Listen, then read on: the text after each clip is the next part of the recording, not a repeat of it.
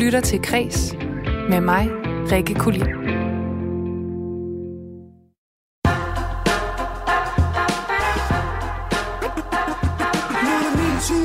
Så tjek dit ur, for det er fandme tid til noget rap, der dur. En af dansk raps gamle drenge, Michael Jøden, er ude med sit andet studiealbum, Ja Hoodie. Det er et værk, der ud over at hylde de klassiske hiphop-dyder som tunge beats og gode punchlines, også kaster lys på Jødens jyske ophav og provinsen, han er vokset op i.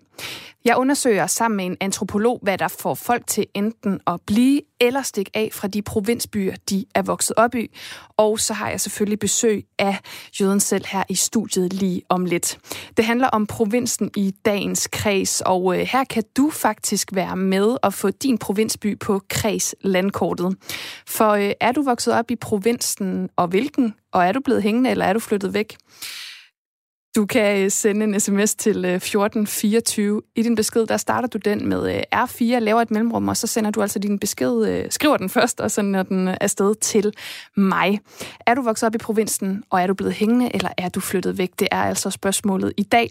Jeg selv er øh, vokset op i provinsen. Jeg er fra øh, Esbjerg, lidt uden for Esbjerg, så det kan vi i hvert fald sætte øh, på landkortet her, og så lad os ellers se, hvor øh, kredslyttere de kommer fra. Jeg får også besøg af Mille Meier Jernes Christensen, som er øh, sanger i bandet Ganger, og øh, som i lørdags vandt P3's talentpris til P3 Guld.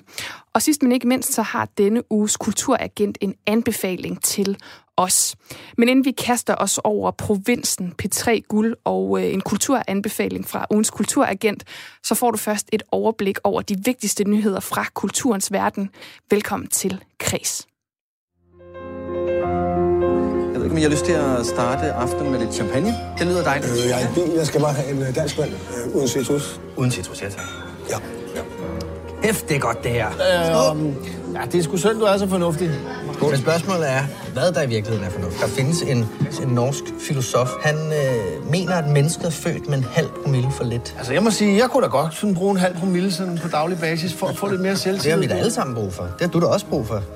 Jeg synes, det er spændende. Det gør jeg også. Det kører bare derud af for druk. Thomas Winterbergs komediedrama, som øh, har modtaget den mest prestigefyldte pris ved dette års London Film Festival. Og det er altså prisen for bedste film simpelthen. Det skriver The Guardian. Afgørelsen blev blandt andet begrundet med, at øh, druk har en enorm publikumsreaktion øh, på sociale medier og er en skabsindig grænskning af den midaldrende mand i krise.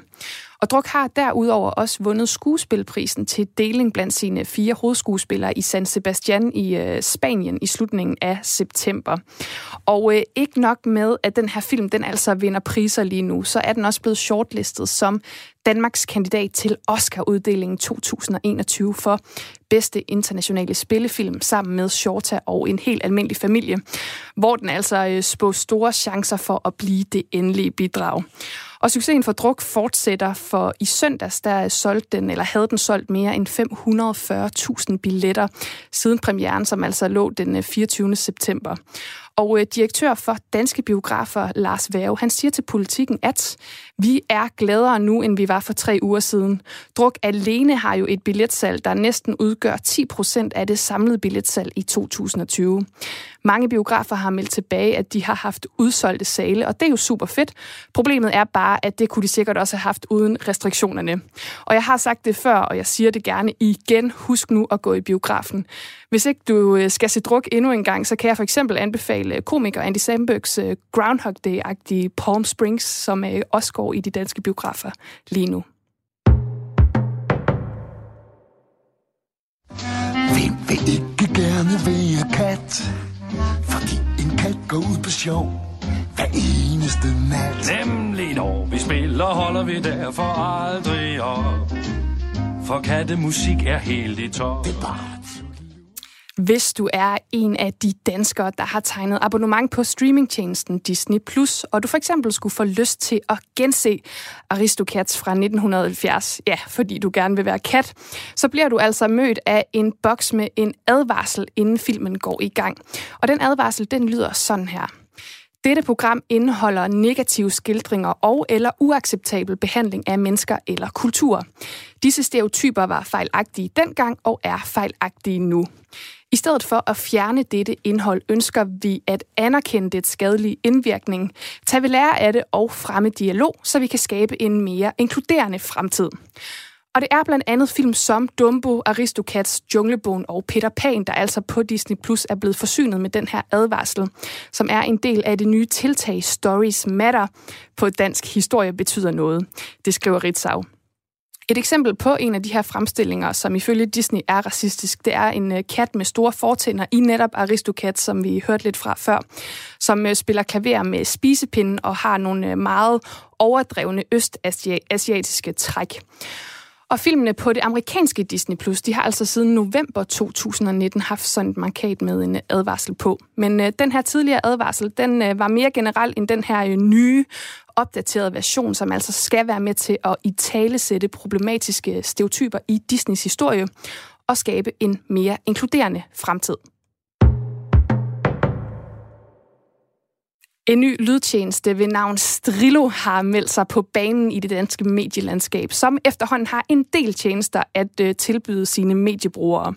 Og den her app, den er, ja, nu afslører jeg det faktisk, Strillo er nemlig en app, som har kurateret nyhedsindhold fra store udenlandske medier, såsom The New York Times, Der Spiegel og The Economist. Og hver dag der udkommer 3-5 artikler med fokus på politik, økonomi, erhverv, klima og tech, indtalt af professionelle oplæsere og stemmeskuespillere, og det fremgår af en pressemeddelelse. Og visionen ifølge Strillo, det er at skabe en medieplatform, som tager brugerne højt over den daglige nyhedsstrøm, og så klæder dem på med kvalitetsjournalistik fra verdensførende aviser. Det er i hvert fald egne ord. Og det hele, det foregår altså på lyd, og det kan jeg jo godt lide, for øh, det skal passe ind i en uh, travl hverdag. Målet, det er 7.500 brugere inden for et år, hvor efter man vil øh, udbrede den her tjeneste til resten af Europa.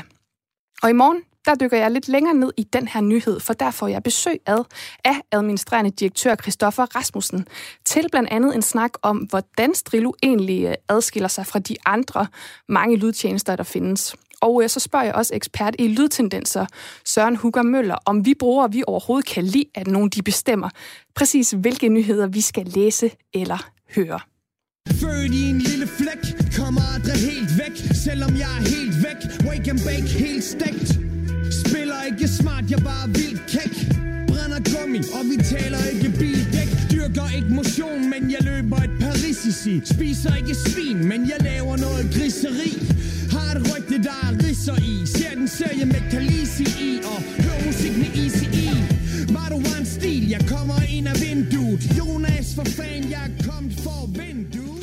Er du en af dem, der mener, at dansk rap skulle eller var tilbage i nullerne, hvor MC Fight Night satte takten for, hvem der var den bedste freestyle rapper, hvor tøj i størrelse ekstra, ekstra, ekstra large til øh, unge spinkle mænd på 18, det var helt almindeligt, og hvor en god punchline sluttede de svedigste vers. Ja, så øh, må du faktisk være i ret godt humør for tiden, for der er nemlig kommet en ny plade på gaden, og øh, den lyder på mange måder af gode gamle dage. Manden bag ordene på Yahudi, det er dig, Michael Møllenbak Christiansen, bedre kendt som rapperen Jøden. Velkommen til Kris. Tusind tak skal du have. Altså, og de pæne ord. selv tak. Altså, øhm, du siger det jo selv her i åbningsnummeret, aldrig helt væk. Øhm, men det tog lidt tid med toren her, altså 13 år mellem to album. Første album, det var tilbage i 2007, Monkey Juice.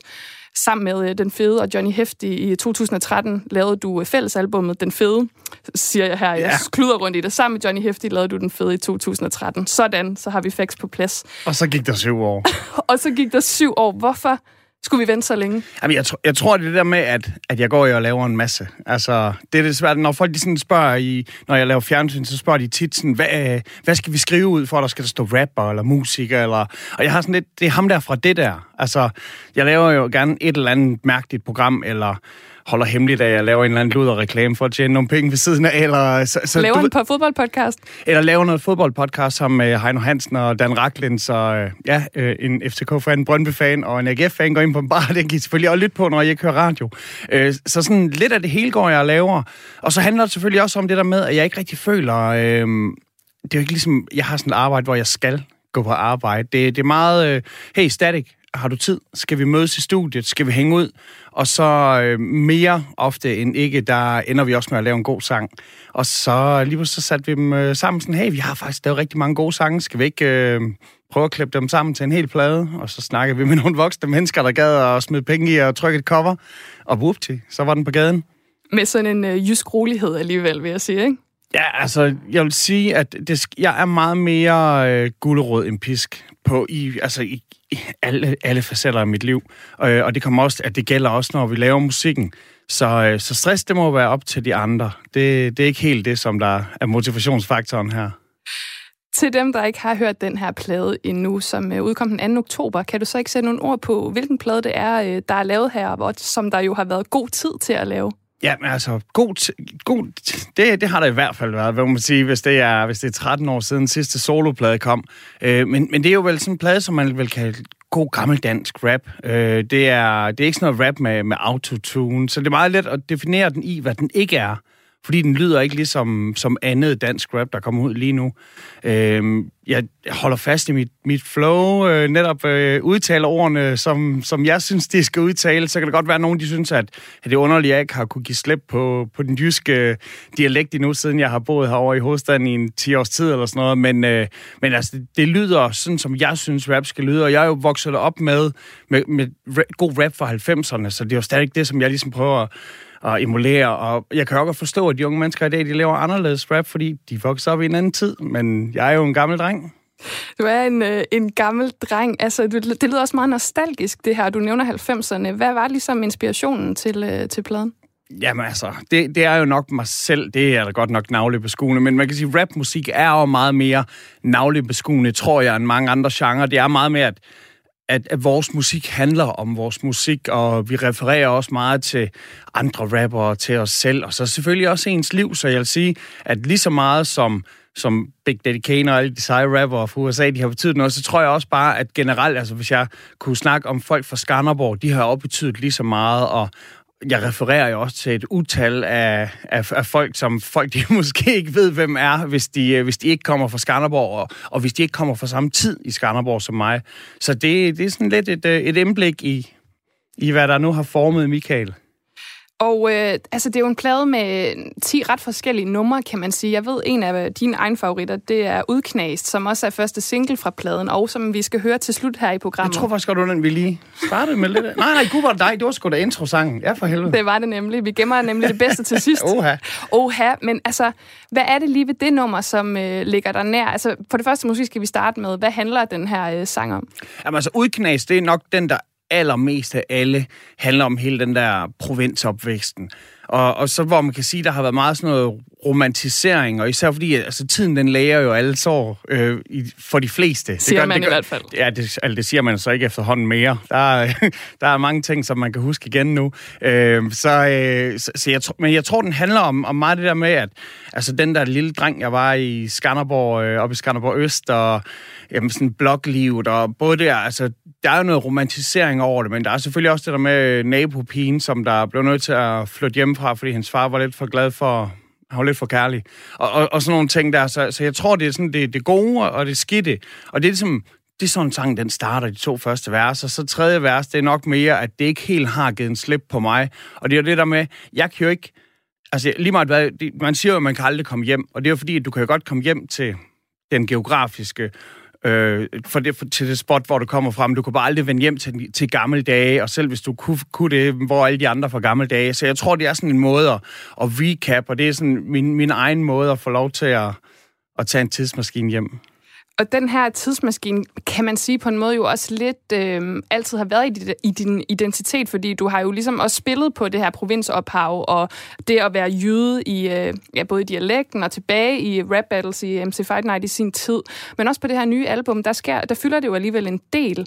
Altså, hvad er det, det betyder for dig at rap om dit ophav, og ligesom holde fast i det gennem, øh, gennem musikken? Jamen, der er jo noget autenticitet i det, først og fremmest, vil jeg sige. Øh, og det der med at, at, at spille, altså jeg kan godt se selvfølgelig, hvis man laver sådan noget freestyle-rap, så har jyderapper en automatisk fordel i, at næsten alle vokallyde, de kan, de kan rime på hinanden. Men, men, men ellers så, så tror jeg, at dem jeg jo synes spiller en rolle, det er jo, det er jo dem, som der er kommet herover og så lyder som sådan nogle hårdkogte Nørrebro-gangster efter 14 dage, hvor de har, altså de har ikke engang åbnet flyttekasserne endnu. Og det synes jeg måske mere er at spille på noget, hvor mit der måske bare at, at holde fast i noget. Og det er vel, kan man, jeg ved jo ikke om, der er jo der er en storbæltsbro nu, og jøder og København, de minder mere om, mere om hinanden. Men der er nok en eller anden form for altså, ærlighed i, at man ikke laver om på tingene. Altså, mm, jeg er faktisk lidt nysgerrig på, fordi at jeg, øh, du nævner det her med, sådan, altså, der er også noget ærlighed i at ikke at lave om på tingene. Altså, det er jo også meget sådan traditionelt på en eller anden måde. Og nu bor du jo i København, øh, og det kan godt være, at du ikke har lagt øh, dialekten fra dig, selvom du har været herovre i en del år efterhånden. Altså, er du, forgylder du din hjemstavn, eller er du egentlig den her type, som er stukket af til København, og så aldrig skal hjem igen? Altså, nu, nu er der jo mange ting. Jeg, man kan sige, jeg tog over på grund af arbejde, fordi jeg skulle arbejde på sådan en lille tv-station ude på Tejlholm, der hedder TV2, og, og der var det rigtig svært at pendle frem og tilbage. Og så møder man jo noget så fantastisk som kærlighed, øh, og så, det gør jo altså også, at man så selvfølgelig bliver, man har meget lettere ved at blive hængende. Øh, men, men jeg kunne sagtens se mig selv flytte tilbage, men så er det jo det der med, om jeg så skulle flytte tilbage til Skanderborg, det ville være lidt mærkeligt, ikke? Fordi, altså, jeg flytter ikke, jeg kan ikke overtale alle de andre fra min barndom til at flytte med tilbage også. Så, så, jeg, så jeg tror ikke rigtigt, at der er noget krav fra mig selv, til mig selv, om at jeg skal flytte tilbage for at være autentisk, eller at jeg skal være ambassadør herover. Altså, nu så har jeg lidt sådan, som om, det er jo tit folk, der er væk der, der, der, hvorfor snakker danskere med danskere i udlandet, og de snakker ikke med hinanden, når de er hjemme? Altså, der er et eller andet med, at man gider godt snakke med sin nabo, hvis man bare er af de to eneste, der kan tale dansk. Så, øh, så, så jeg har ikke rigtig lagt planer lige med det, men du skal tænke, at jeg har jo rygende travlt med at lave en plade hver syvende år, så, så det er jo svært også at lave planer om alt det andet. Ja, men det er igen det er den, jeg synes, altså jeg er selv fra Jylland, jeg er fra Esbjerg, det er den der jyske ro. Vi tager det stille og roligt. Vi har ikke travlt med noget som helst. Men, men så nævner du det her med, at du godt kunne finde på at flytte, øh, flytte tilbage. Altså, hvad skulle der til sådan reelt? Jeg vil godt have den der breaking-overskrift. Jøden flytter hjem. Ja, øh, altså, så skulle jeg sige, der er ikke ret meget, der foregår i mit øh, privatliv, som der ikke er en to-personers beslutning. Så, så det vil selvfølgelig også kræve, at... Øh, at, at konen hun var med på at gøre præcis det samme. Øh, og og det, det tror jeg, det, det er endnu sværere, fordi at på trods af, at jeg er rigtig, rigtig glad for, for AGF, så synes hun, det er dejligt, at vi bor tæt på Sundby Idrætspark, hvor hun kan komme ud og se fremad Amager. Så, så jeg tror, at, øh, at det skulle nok være noget med, at, at hun kunne se det, fordi selvfølgelig vil jeg gerne det, men jeg er også sådan lidt en, altså lidt rådløs, kan man sige, så det er også derfor, det har været let for mig at, at slå mig ned her, fordi så kan jeg jo bare Altså, jeg har jo stadig minderne, så, øh, så, så jeg ved ikke rigtig, hvad det skulle være, men altså, hvis Jakob Bundsgaard, borgmesteren i Aarhus, han lige nu øh, lytter med, så kan han da bare komme med en stor, flot lejlighed ned, til, ned på Rådspladsen, så skal jeg nok øh, overveje at slæbe konen med nu allerede. Det er altså øh, ordene sendt direkte til overborgmesteren i Aarhus. Jøden Michael Møllenbak Christiansen, tak fordi du kom forbi, og tillykke med pladen. Tusind tak, det var en fornøjelse. Og øhm, jeg vil altså stadig gerne høre fra dig, der lytter med derude, om du er vokset op i en provins, og om du er blevet hængende eller flyttet væk, fordi jeg prøver altså lige at sætte jer lyttere på landkortet i dag. Og nu har vi en fra Skanderborg og øh, en fra Esbjerg, og der er jo en på sms'en, som skriver, elsker måden, han siger Skanderborg på øh, 8608. Hvordan siger man 8? 660, 8660. Altså, 8660. Det, det er Peter, Peter Sommersang, det Lige hele. præcis for evigt, så jeg gætter på, at vi har en lytter der, der også er fra øh, Skanderborg. Men øhm, du det kan, kan også være dronningen. Jeg har hørt dronningen, hun, hun siger også Skanderborg. Skanderborg, det er og en af de så er to. det en Skanderborgenser. Jamen, jeg tror faktisk, det er dronningen, der har skrevet en øh, fastlytter af kreds. Men altså, du kan sende en sms til øh, 1424. Din besked starter du med R4, laver et mellemrum, skriver din besked og sender den afsted til mig.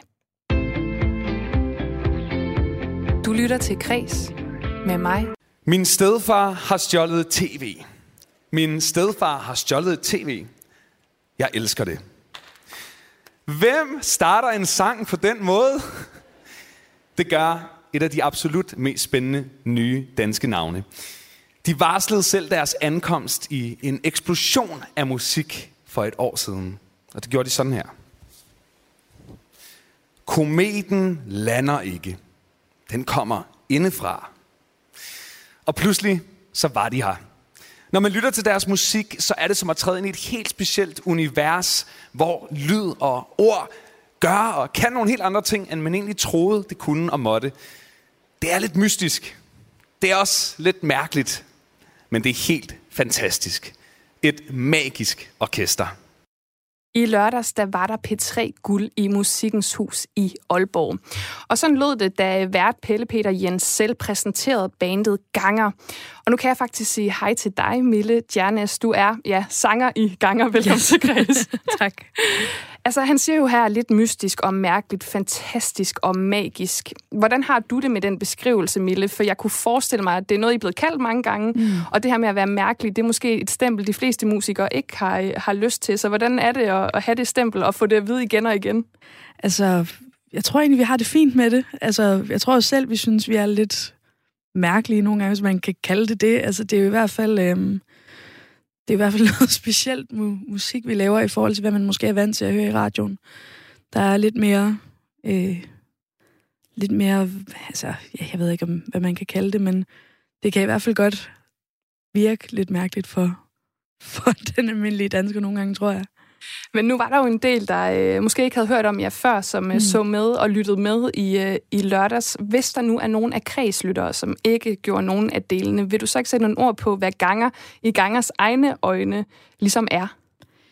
Jamen, altså vi er jo alt muligt. Øhm, jeg tror, vi på en eller anden måde har lidt svært ved som sådan at sætte nogle specifikke ord på, hvad det er, vi, vi er. Altså vi er øh, et meget ambitiøst band, der ligesom prøver på at, at ændre lyden af, af popmusik i Danmark. øh, og simpelthen øh, ja, udfordre og øh, ja, altså eksperimentere en hel masse, lege rigtig meget med de ting, vi ligesom laver og sådan noget. Så derfor kan det godt virke lidt mærkeligt. Vi har nogle meget specielle tekster, og øh, er øh, tre sanger og en trommeslager, så det er ikke den sådan, det gængse band, man, man lige er vant til. Men jeg tænker også, altså, som musiker, som jo egentlig bare har lyst til at øh, lave sin musik og skrive sine tekster og fremføre mm. det, altså det her med hele tiden at skulle forholde sig til sit eget univers, ændrer det noget hos jer, fordi at man ligesom skal lave den her presse og stå og snakke med folk om det, eller er det bare sådan en, vi kører 120 ud af motorvejen og øh, gør, hvad vi har lyst til? Altså det er ret meget, vi kører 120 og gør, hvad vi har lyst til, og så, øhm, og så tager vi den egentlig derfra. Vi har haft sindssygt travlt de sidste tre år, øhm, fra vi begyndte at lave første plade, til at vi nu har udgivet vores anden plade. Øhm, så altså, jeg tror, jeg tror tit, at det er, at vi bare kører, og så en gang imellem, så øh, bliver der lige spurgt, om vi vil snakke om et eller andet, og så siger vi, okay, men det kan vi godt. Øhm. Og udover det, så øh, I spillede jo i lørdags, og så var I jo også nomineret til Talentprisen. Og øh, ja, det gik jo øh, rigtig godt, kan man sige. Ja. Vi skal lige høre, hvordan det lød, da øh, P3-vært Fie Nergård, hun udråbte ganger som vinder. Vi skal have fundet en vinder af P3-talentet 2020. Vinderen er Ganger!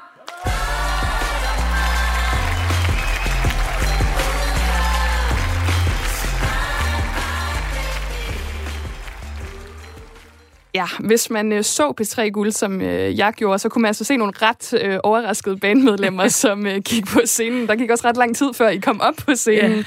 Og nu er der jo så gået et par dage siden, da det var jo i lørdag, så i dag er det tirsdag. Jeg tænker, det måske er sunket ind. Er det det? Ikke helt, faktisk. Altså, vi, vi havde virkelig ikke regnet med at vinde. Altså, det var jo et vanvittigt felt, vi var op imod. Altså, Joyce og Patina og Tessa er jo virkelig nogle altså, vanvittigt dygtige artister, og øh, altså, vi, var, vi var bare glade for, at vores optræden var gået godt, og øh, var egentlig bare klar til at skulle sætte os ned og se resten af showet, og så, altså, vi, vi var virkelig, virkelig overrasket. Øh, men et af I var overrasket der. Hvordan er det så her et par dage efter? Altså, er overraskelsen, sidder den bare stadig sådan øh, på, øh, på armene, skulle til at sige gods ud, eller altså sådan, hvad, øh, hvor er overraskelsen nu? Hvor er du i den fase? Altså, jeg bliver overrasket hver gang, der er nogen, der siger tillykke til mig. Fordi så går det op for mig igen, at vi, øh, at vi har vundet. Øhm, men selvfølgelig er, er vi kommet dertil nu, hvor vi kan nyde det, og hvor vi er virkelig, virkelig glade og taknemmelige. Igen, det kom så meget som en overraskelse for os, at altså, vi brød nærmest bare sammen bagefter, fordi vi havde simpelthen ikke, øh, altså, vi havde ikke regnet med det overhovedet. Altså, jeg tænker på det her med, at I jo ikke har regnet med noget som helst. Så det spørgsmål, jeg vil stille nu, det er jo måske i virkeligheden ret svært at svare på, og det er også et meget klassisk spørgsmål, men altså, det her med så at vinde talentprisen til P3 Guld, som man jo ikke havde regnet med, hvad mm. betyder det så? Det var jo ligesom ikke i jeres planer, og i, ja, i, uh, i jeres stjerner i hvert fald. Altså, det, der, jo nok altså, betyder mest for os, er jo mere det der med, at da vi ligesom udgav vores første album, sagde vi, at vi kom aldrig til at blive spillet på P3, fordi igen, vi var for mærkelige til det, og altså, det, vi, at der var nok ikke plads til det, vi ligesom lavede i hele den her, sådan, mere sådan, det her poppet segment, som P3 ligesom er. Øhm, og så stå her nu, altså, jeg tror, det er et år siden, vi lavede det interview, hvor, hvor det ligesom blev sagt. Øhm, og så stå her nu og have vundet øh, talentprisen, er jo bare fuldstændig vanvittigt. Men kommer det til at betyde noget for musikken? Fordi jeg tænker, du er jo selv lidt inde på det, det her med, at I faktisk ikke havde regnet med at blive spillet på P3. Mm. Altså det her med, at man pludselig skal forholde sig til, at noget, der måske er en subgenre, og det rammer nogle bestemte mennesker, som lytter den her musik, at det pludselig skal nå mainstream ud. Det er jo noget, man har set tit, at folk, der starter lidt underligt og indie og mørk, alt muligt, de mm. senere hen ender med at blive meget poleret og til gengæld få en stor fanskar, men måske mm. ikke være deres oprindelige udtryk. Er det noget, I er bange for, eller er det bare sådan, det er vi ligeglade med? Altså, det, det er virkelig ikke noget, vi er bange for. Øh, vi gør, hvad der føles rigtigt, når vi laver øh, musikken, og vi er ikke interesseret i at lave noget, som lyder af det første album, og vi bliver heller ikke interesseret i, altså nu skal vi jo lave et album mere om, altså der går lige et stykke tid, vi har været rimelig travle med de, med de to første her, men øh, det tredje album kommer ikke til at lyde som hverken øh, mørk eller tro. Øh, det, det bliver øh, hvad vi føler os inspireret af der, og hvad vi føler, der er rigtigt for os der. Så altså, det bliver nok ikke trap, øh, kan jeg afsløre. Okay, det bliver ikke øhm, trap. Det bliver ikke trap, øh, men altså, vi er jo vildt inspireret af vildt mange forskellige ting. Så hvor det kommer hen af til den tid, det ved vi ikke rigtigt. Du er jo selv inde på her, at øh, I har udgivet to album, Mørk og Tro, og nu er I gang med tredje album. Er næste skridt for jer? Nu har I jo vundet den her pris. Jeg ved mm. ikke, om mm. det har ændret rækkefølgen på stigen, eller gangen, eller hvad man nu skal sige, alt efter, hvor man kravler hen, om det går mm. op eller ned. Altså, hvad er næste ja, skridt så for jer? Er det, er det at se frem mod pladen, eller har I også andet i tankerne? Altså, først og fremmest skal vi lige have lov til at, at komme ud og spille nogle koncerter. Øh, vi skulle have spillet en masse her i foråret, både aften forårsturné og efterårsturné, og det er jo desværre blevet skubbet rigtig meget på grund af corona, så vi skal lige spille vores lille efterårsturné her. Øh, vi begynder i næste uge i Aarhus. Øh, og så skal vi også bare lige have lov til at, at, at være i det. Jeg tror, vi skal have en lille pause. Vi har virkelig kørt, øh, kørt på højtryk de, igen de sidste par år, så tror, vi alle sammen lige har brug for et kurophold eller et eller andet. Inden jeg sender dig afsted på det, det er ikke fordi, jeg har et kurophold her, det bliver lidt en fed afslutning. Det ville være så dejligt. så, øh, så tænker jeg, at vi skal slutte af med et nummer, og øh, det nummer, I spillede i øh, weekenden, eller i lørdags i Musikkens Hus til P3 Guld, det var Pumper Mama. Vil mm. du ikke præsentere det for lytteren nu, for så synes jeg, det er det, vi skal høre. Jo, jamen altså, øhm, Pumper Mama var... Vi var på Kreta i starten af, af 2020, hvor vi øhm, simpelthen tog ned for at komme lidt væk og skrive noget musik, og det er det første nummer, vi sådan har skrevet rigtigt, altså i fællesskab. Øhm, og ja, det er, det er stadigvæk en af mine favoritter på pladen, så det kan man glæde sig til. det kan man nemlig. Jeg vil sige tak, fordi du var med, Mille Djernes, altså en af vokalisterne i Ganger og vinder af talent, P3's Talentpris 2020. Stort ja. tillykke til dig og resten Tusind af bandet. Tak. Og her får du den altså Ganger med Pumper Mama.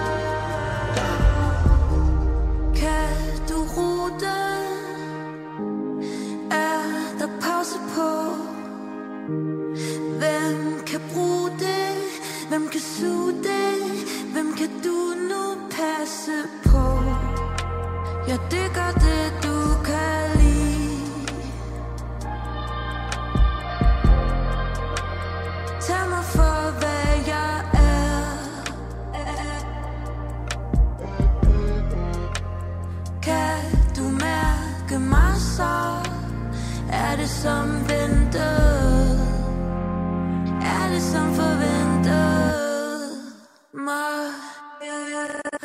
Rør ved mig som en fejl, der gør kind kender kind, og det vender sig, når man tjekker ud, pumper mig, mig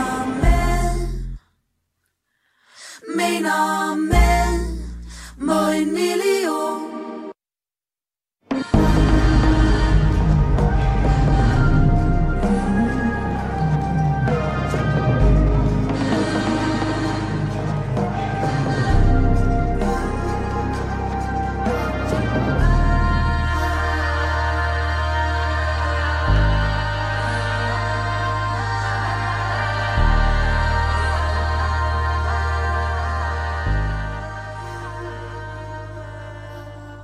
Det var altså øh, Ganger med Pumper Mama, og øh, Ganger de vandt altså P3's talentpris i lørdags til P3 Guld i Aalborg i Musikkens Hus. Du lytter til Kres med mig, Rikke Kulin.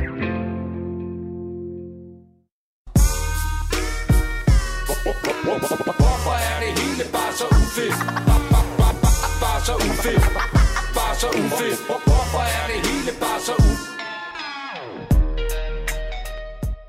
Ja, hvorfor er det hele bare så ufedt? Det var en øh, følelse, jeg nogle gange havde, da jeg som ung boede i et øh, parcelhuskvarter lidt uden for Esbjerg, og øh, bare helst gerne ville flytte til Storbyen.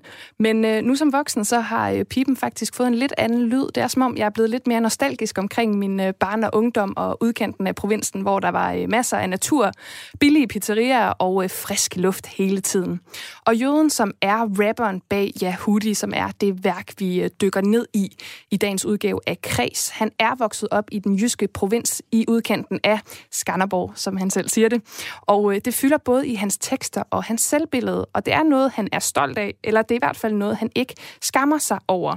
Men alligevel så er han altså bosat i København, og øh, det er han altså ikke ene om, det der med at flytte fra en mindre by til en større by. Og nu kan jeg sige øh, hej til min gæst, nemlig John Mathias Gulløv. Velkommen til. Tak skal du have. Du er øh, antropolog og øh, seniorforsker på Københavns Professionshøjskole, og så er du forfatter til øh, bogen Opvækst i provinsen, om dem, der bliver og dem, der rejser, som du har skrevet sammen med din kone Eva. Og den her bog, den tager udgangspunkt i feltarbejde i Tønder, hvor I har undersøgt, hvad der ligesom øh, rører sig ved de her mennesker, som bor i provinsen. Og øh, måske skal vi starte med at riste op. Ikke nødvendigvis sort-hvidt, men lad os kigge lidt på noget karakteristika. Altså, hvad kender dem, som bliver i deres hjemby, og hvad øh, kendetegner dem, som rejser? Lad os starte med dem, der bliver. Ja, man kan sige, at dem, der bliver, de er kendetegnet ved, at de holder rigtig meget af det sted, de bor, eller at de ikke kan se, hvordan de kommer væk. Der er ligesom to grupper. Og den ene gruppe, den er øh, karakteriseret ved at have et meget stærkt netværk. Et netværk, som går på tværs af aldersgrupper, og som øh, ligesom forholder sig til de mennesker, der faktisk bor der. Den anden gruppe, dem som ikke får så meget uddannelse og ikke rigtig kan komme væk, de kan godt være ret isoleret og have det ret svært. Så det er en del af det billede, vi ser i provinsen. Og hvad så med dem, som øh, rejser væk fra provinsen? Altså det, det helt gennemgående træk, det er, at det er folk, som har været igennem uddannelsessystemet, øh, skolegang, og har været udsat for den øh, intensivering af uddannelsesindsatser, som kendetegner hele Danmark. Og det er en, en, en proces, der sker både i øh, børnehaverne og i skolerne og i ungdomsuddannelserne. Og det, der er karakteristisk ved dem, det er, at de igennem deres opvækst og igennem deres succes i øh, uddannelsessammenhæng og skolesammenhæng, er blevet bragt til at hænge meget sammen med deres egen lille generation. Altså allerede i børnehaven og i skolen laver man en opdeling af børn, sådan at de er sammen med dem i deres egen aldersgruppe. Så det er jo, de bliver meget i høj grad afhængige af hinanden, og øh, de får succes i uddannelsessystemet, og de kommer til at være afhængige af at være sammen med de andre unge, som også tager uddannelse. Så derfor kommer der sådan lidt en tsunami af unge mennesker, som når de er færdige med ungdomsuddannelserne, og især gymnasieuddannelserne, alle sammen flytter væk samtidig, og man har ikke mulighed for at blive tilbage, fordi alle de mennesker, man har gjort sig afhængig af øh, i venskabsrelationer osv., de er væk. Og vi kommer lidt øh, tilbage til det her med, om man så senere hen måske flytter tilbage til sin hjemstavn. Men øh, min kollega Frederik Lyne, han øh, var på gaden i Aarhus tidligere i dag for at spørge folk, hvor øh, de var vokset op henne. Det skal vi lige høre. Jeg er opvokset i øh, Vestjylland. Hvorfor bor du her i Aarhus, og ikke der, hvor du er opvokset? Øh, det er fordi, jeg skulle studere. Kunne du finde på at flytte tilbage til der, hvor du er opvokset? Nok ikke den by, men, øh, men derhjemme af, ja. Hvorfor ikke den by? Den er lidt mindre, end hvad, man, ja, hvad jeg gerne vil have. Øh, jeg kan godt lide storbylivet, så, øh, så jeg kommer nok ikke helt tilbage. Hvor er du vokset op henne? Jeg er vokset op i Holbæk. I, nu bor jeg i Aarhus, og lige flyttet hertil fra København. Og hvorfor bor du ikke der, hvor du er opvokset? Øh, primært på grund af studie. Øh, og øh, prøve noget nyt. Hvad skulle der til for, at du flyttede tilbage til der, hvor du er opvokset? Øh, et øh, gode arbejdsbetingelser, et godt arbejde, øh, et fremtidigt arbejde, øh, der ligger i den by. Øh, det vil nok være det primært det. Man kan sige, at det her med et godt arbejde, det er jo lidt i forlængelse af, at man har fået taget sig en uddannelse, hvor til det her arbejde måske kunne føre til i hvert fald. Det her, det var Emilie og Mathias, som begge to var lidt lunkne til at flytte tilbage til de byer, de, øh, de kom fra. Er det her nogle udsagn, du sådan kan genkende fra dit arbejde? Altså, hvad ligger der i de her tanker, som de fremlægger her? Mm. Det er meget genkendeligt. Øh, det er jo sådan, at uddannelsessystemet hele tiden øh, fordrer af de unge, at de har nogle planer, nogle ting, de har lyst til, øh, hele ideen om, at man skal realisere sig selv gennem uddannelse, er meget, meget gennemgående. Og det vil sige, at øh, de unge, kommer, som, som accepterer uddannelse, de kommer til at drømme om nogle liv og nogle karriereformer, som ser helt anderledes ud end det, der tilbydes lokalt, fordi øh, det, der tilbydes lokalt, ses ikke som et uddannelsesanlæggende. Øh, så det vil sige, når de så først har uddannet sig og taget væk, så er deres drømme og forventninger til job af en ret specifik karakter, som ikke nemt opfyldes. Det er ikke sådan, det ikke kan gøres. Men altså, hvis man uddanner sig for at være tandlæge, så kan det godt ske, at der går 15 år, før der er en ledig tandlægestilling i, i det område, man kommer fra. Øh, så derfor bliver det meget typisk billedet, at man ender med at, at komme til at hænge et andet sted. Og så er det jo så, at jeg godt kunne tænke mig at vende tilbage til dem, der så... Øh, altså Emilie var jo lidt inde på at overveje det her, det her med at flytte tilbage til hjemstavnen. Men findes der ligesom så... Kan man tale om en tredje gruppe, som ligesom flytter tilbage igen? Altså, jeg er jo også i den her sådan, fase, der hedder, jeg overvejer det rigtig meget, fordi jeg både er nostalgisk, men måske også fordi det er rart at være tæt på den familie, der nu stadig er tilbage. Altså, findes den her tredje gruppe også dem, der rent faktisk øh, flytter tilbage? Ja, det gør det helt sikkert. Øhm, altså, den undersøgelse, vi lavede, der fokuserede vi på på fire forskellige aldersgrupper, og den ene, det var unge forældre, som var flyttet tilbage, eller som var blevet boende.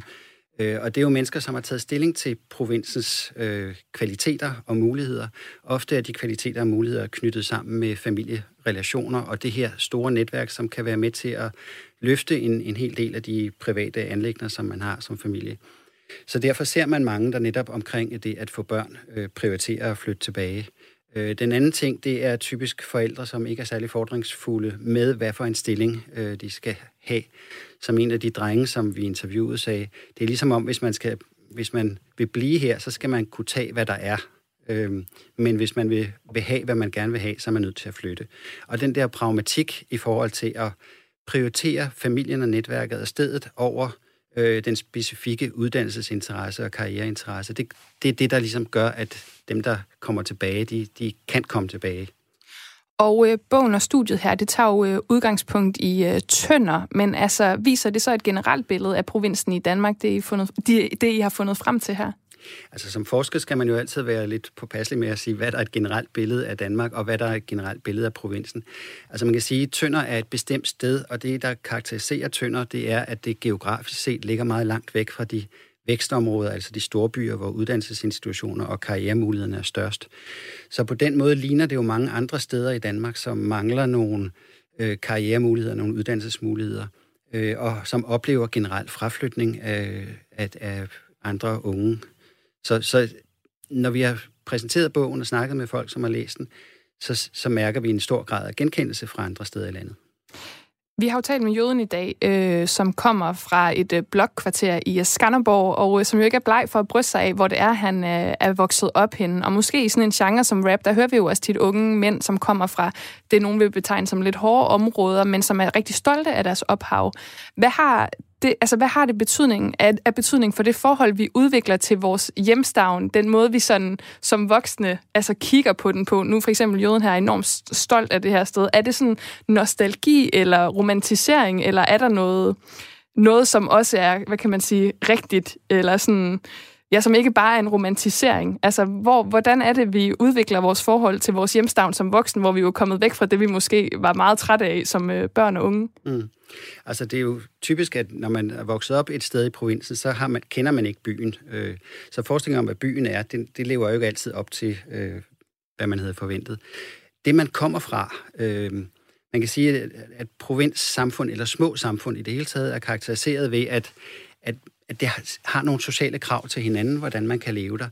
Det giver en tæthed, det giver en forpligtethed, det giver også en, en bundethed og, og nogle gange en knugende oplevelse. Men det er en oplevelse, som adskiller sig ganske meget fra det at bo i en storby, hvor man er meget individuel og på sin vis meget alene i forhold til tingene. Så, så nostalgi, eller den erfaring, man har med at komme fra et sted, det handler jo meget om, at man har oplevet den sociale givenhed på en måde, som man ikke oplever i byen. Øh, og det hørte vi jo også, øh, han snakkede om, at, at barndomskammeraterne er ikke længere øh, der, hvor han kan ikke komme tilbage til den Nej, de skulle ligesom alle sammen være der samtidig med ham, og så flytte sig. Ja. ja. Så det, der er det fantastiske, er at opleve sig forbundet med sine omgivelser, og at det er en given ting. Det, der er anderledes i byen, det er, at man er ikke forbundet med omgivelserne. Man skal hele tiden kæmpe for de forbindelser, man skal have til andre mennesker. Så kunne jeg også godt lige tænke mig at høre her til sidst, fordi altså, der er jo nogle af de her ting, som måske ikke er så overraskende. Altså, det giver måske meget god mening, når du sådan forklarer dem for mig, men er der noget i jeres arbejde, som rent faktisk overraskede dig? Ja, altså det er måske især, at, at altså, vi har den her øh, livsform, hvor social sammenhæng går på tværs af generationer, øh, hvor man øh, går på tværs af klasseskæld, hvor man går på, på tværs af interesser og holdninger. Altså den, den måde at være menneske på, den ser meget anderledes ud end, end den, som jeg voksede op med, som jeg kommer fra København, og øh, har netop, som jeg lige var inde på, altså en, en helt anden oplevelse af, at, at man kan være anonym, og man tager ikke noget for givet, og man er ikke forpligtet på nogen mennesker, hvis man ikke bryder sig om at være sammen med dem. Så det var sådan en, en aha-oplevelse, kan man sige, fra mit eget perspektiv. Så det er i virkeligheden, altså er det nogle andre værdier, som er stærkere end dem, der er i storbyen? Altså, er, hvilke, altså hvilke værdiforskelle er der i forhold til at, at bo i provinsen og så at bo i storbyen? Altså jeg tænker, i første og fremmest, så er, er den der øh, givenhed, som man har med andre mennesker, vidsheden om, at de mennesker, som man øh, møder i dag, og også dem, man møder i morgen, og øh, man kan lynhurtigt se, om der kommer nye mennesker ind, eller ikke kommer ind.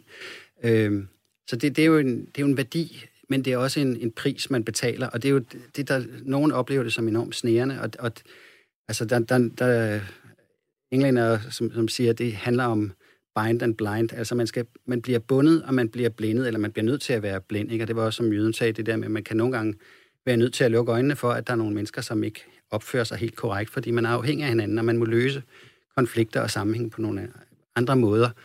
Man kan ikke gå væk fra dem. Og, og det kan være kvælende, og det kan være svært for folk, der kommer tilbage, og også folk, som har taget en uddannelse og vil tilbage til deres hjemstavn. Pludselig ser de de der ting, som de ellers har lukket øjnene for. Der er altså ikke noget, der er entydigt godt eller skidt, men jeg vil sige tak til dig, John Mathias Gullev. Du er altså antropolog og seniorforsker på Københavns øh, Professionshøjskole. Tak fordi du var med. Selv tak.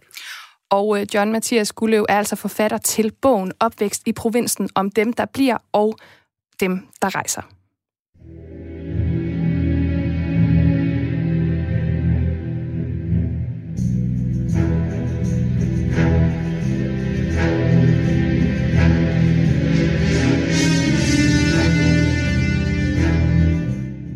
Her på Kreds, der har vi samlet et stærkt hold af kulturagenter. Det er syv forskellige danskere, som bor fordelt rundt i hele landet, og som vil anbefale dig og mig de bedste kulturoplevelser der, hvor de bor.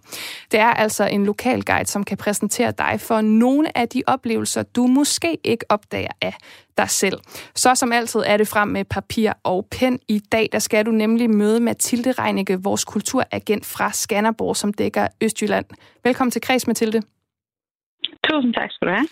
Mathilde, du øh, har jo været inde og se øh, Druk, den nye film af Thomas Winterberg, og den har vi jo faktisk haft et helt øh, program om i kreds. Men selvom en anmeldelse af Druk, den kunne være god, så er det jo faktisk ikke helt det, vi skal zoome ind på i dag. Så altså, hvad er det så, du skal anmelde for os?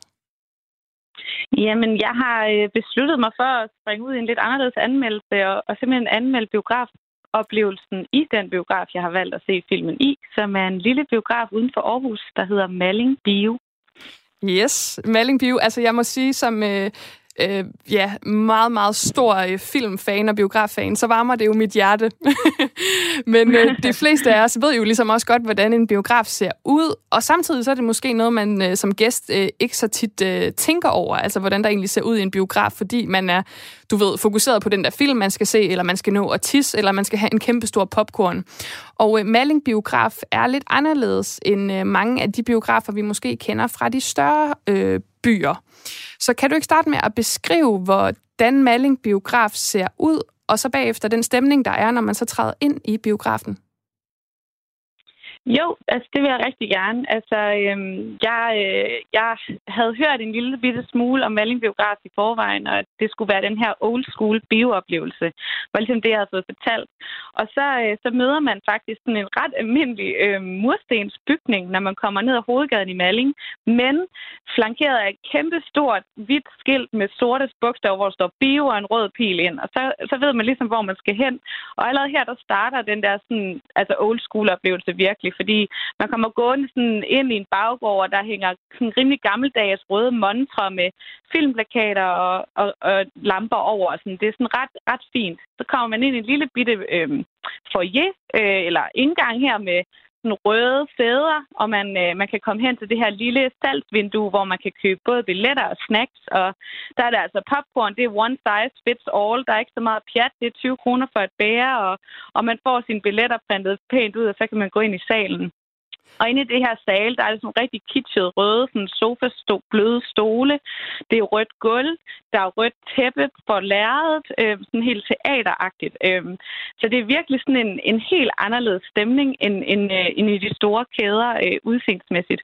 Ja. Derudover så er det sådan det er virkelig sådan en personlig oplevelse at træde ind, for der hænger sådan små skilte alle steder med sådan bemærkninger og retningslinjer i den her biograf. Altså foran øh, eller ovenover salgsvinduet, der lød jeg mærke til, at der stod en hver lighed med storbybiografer er absolut utilsigtet. Og det er altså meget godt, øh, godt sigende for den her oplevelse.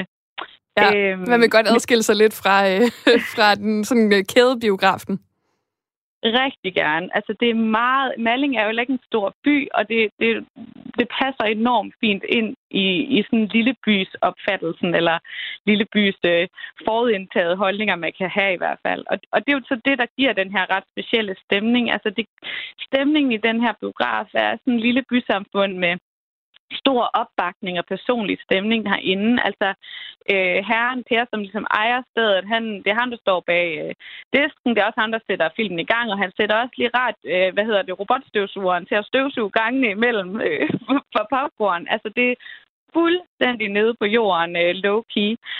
Øh, han går rundt og taler med folk, imens vi sidder og venter på film, og det skaber bare sådan en familiær stemning. Øh, så inden filmen går i gang, der bliver det røde gardin i døråbningen ind til salen trukket for, også af, af selv samme herre, og så bliver der sagt god fornøjelse.